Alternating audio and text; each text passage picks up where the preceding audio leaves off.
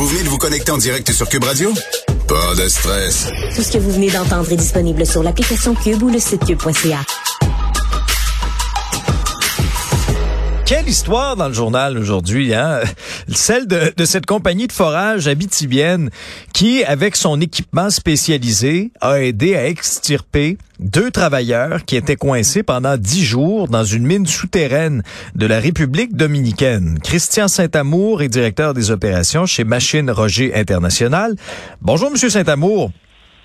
Bonjour, M. Dubé. Alors, quelle aventure et quel geste, vraiment, félicitations d'abord à votre équipe d'avoir participé à ce sauvetage-là. D'abord, M. Saint-Amour, racontez-nous un peu de quelle façon cette opportunité-là s'est présentée à vous, de quelle façon on a demandé votre aide.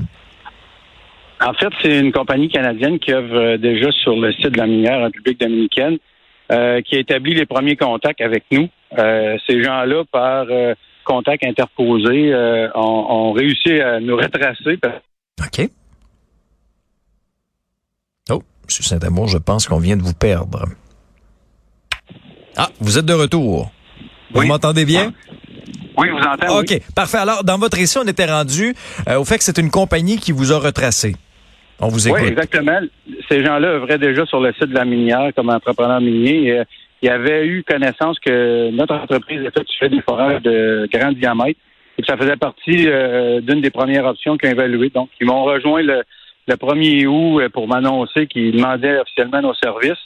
C'est là que j'ai dit, bon, OK, c'est sérieux, c'est pas une blague, mais comment qu'on peut se rendre puis comment être bien préparé pour la terme une mission de cette ampleur-là. C'est le même que ça a débuté. OK. Parce que juste pour qu'on comprenne vraiment le contexte, là, les 2 individus étaient coupés de tout contact avec la surface depuis le 31 juillet. Il y avait eu un éboulement là dans cette mine qui est située à peu près à 80 km au nord de la capitale, là-bas. Et là, ce qu'on vous demandait essentiellement, c'était quoi? C'était du matériel, de l'expertise?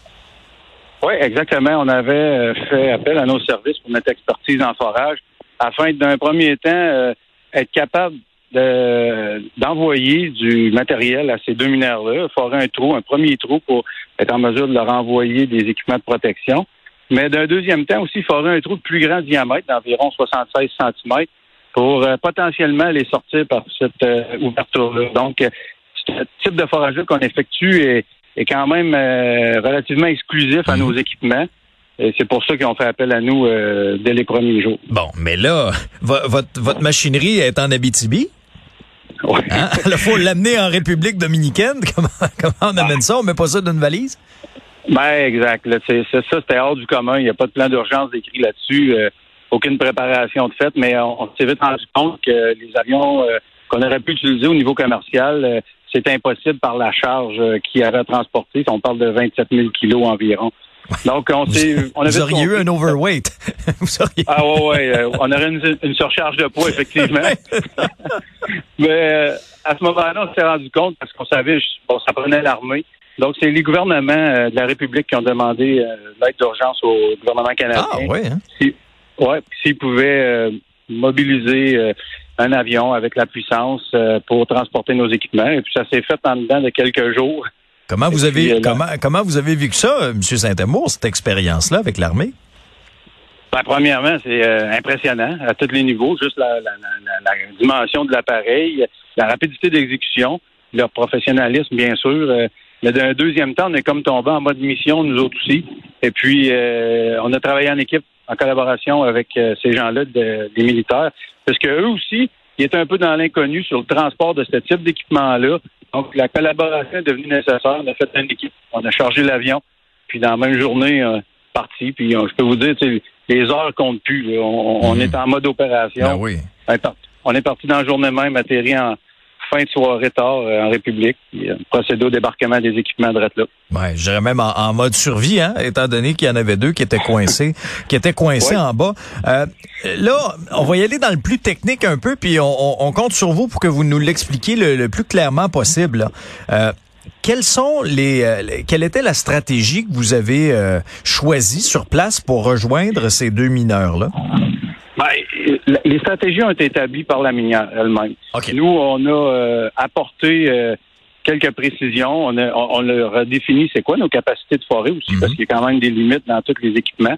Mais deux plans étaient établis. Et puis, même en attendant notre arrivée au site, la minière progressait dans un plan 1 pour aller faire une galerie, une voie de contournement et rejoindre ces mineurs-là qui étaient coincés avec du développement conventionnel. Mais nous, lorsqu'on arrivait au site, parce qu'il faut dire, on est arrivé quand même le 7, c'est 7 jours après l'effondrement, notre plan était vraiment d'aller forer un premier trou, rejoindre les mineurs dans la galerie, ce qui était captif.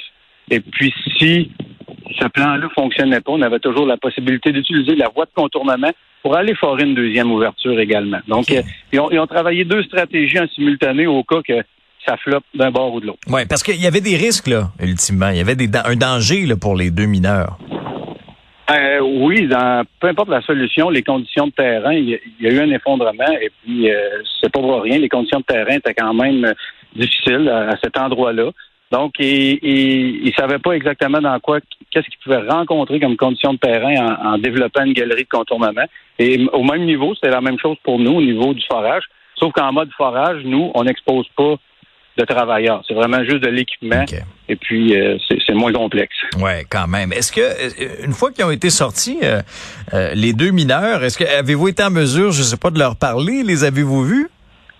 Je les ai vus très rapidement. En fait, ces gens-là, lorsque la galerie a fait connecter avec l'endroit où ils étaient, on a aperçu la lueur de leur lumière parce qu'il y avait toujours de la lumière avec eux. Ils ont resté là très calmes. On les a demandé d'attendre le temps qu'on sécurise l'endroit. Et puis, ils ont eu l'autorisation de s'en venir de notre côté par la suite, si on peut dire. Et ils ont sauté d'un Jeep, ils sont montés en surface très rapidement pour être examinés par des médecins. Donc, j'ai pas eu de contact autre que visuel. Mais qu'est-ce que ça vous a fait quand même là, de les voir sortir de là après vraiment toute cette opération rocambolesque, M. Saint-Amour? Ben en fait, on se prépare au pire. Le jour 1 qu'on a eu un coup de téléphone, on envisageait aussi une mauvaise fin. Heureusement, c'est pas ce qu'on a vécu. Les voir, c'est un grand sentiment, c'est une jouissance là, de pouvoir voir ces deux gars-là sortir sur le pied. Et puis, je peux dire, il y avait un des membres de leur famille qui travaillait sur le site minier qui venait nous voir régulièrement pour nous poser des questions. Ah oui, hein? Donc, on était sollicités grandement sur le site. Vraiment, les gens appréciaient notre présence aussi. Fait que, tu sais, je dirais que c'est un grand soulagement, une pression qui était relâchée, puis c'était la fête par la suite.